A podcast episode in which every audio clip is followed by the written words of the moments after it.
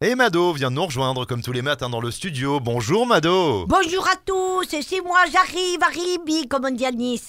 Bon Mado, euh, je vous entendais un peu pastrouiller, un peu oui, comme tous les jours oui. euh, Ah bah, dans les couloirs. hein. Voilà, ouais. il faut une bonne demi-heure hein, pour oui, jusque, jusque dans le studio. Mm, mm, mm. Euh, vous n'allez pas à Marseille pour la venue du pape, Mado? Le pape, mais c'est surtout la bonne mère, oui, qu'elle va être contente de voir son collègue. J'espère qu'il y va avec, avec la. Comment ça s'appelle la- truc-là la papa mobile voilà. blindée jusqu'au cou, hein. Pourquoi vous craignez un attentat contre le pape Mais ils peuvent confondre entre le pape de Rome et le pape de la drogue, et c'est Marseille, hein. Que celui-là, le pape de la drogue, il doit être drôlement blindé aussi. Bon, en hein. même temps, tous les services de sécurité ont été euh, mobilisés par Darmanin, Mado.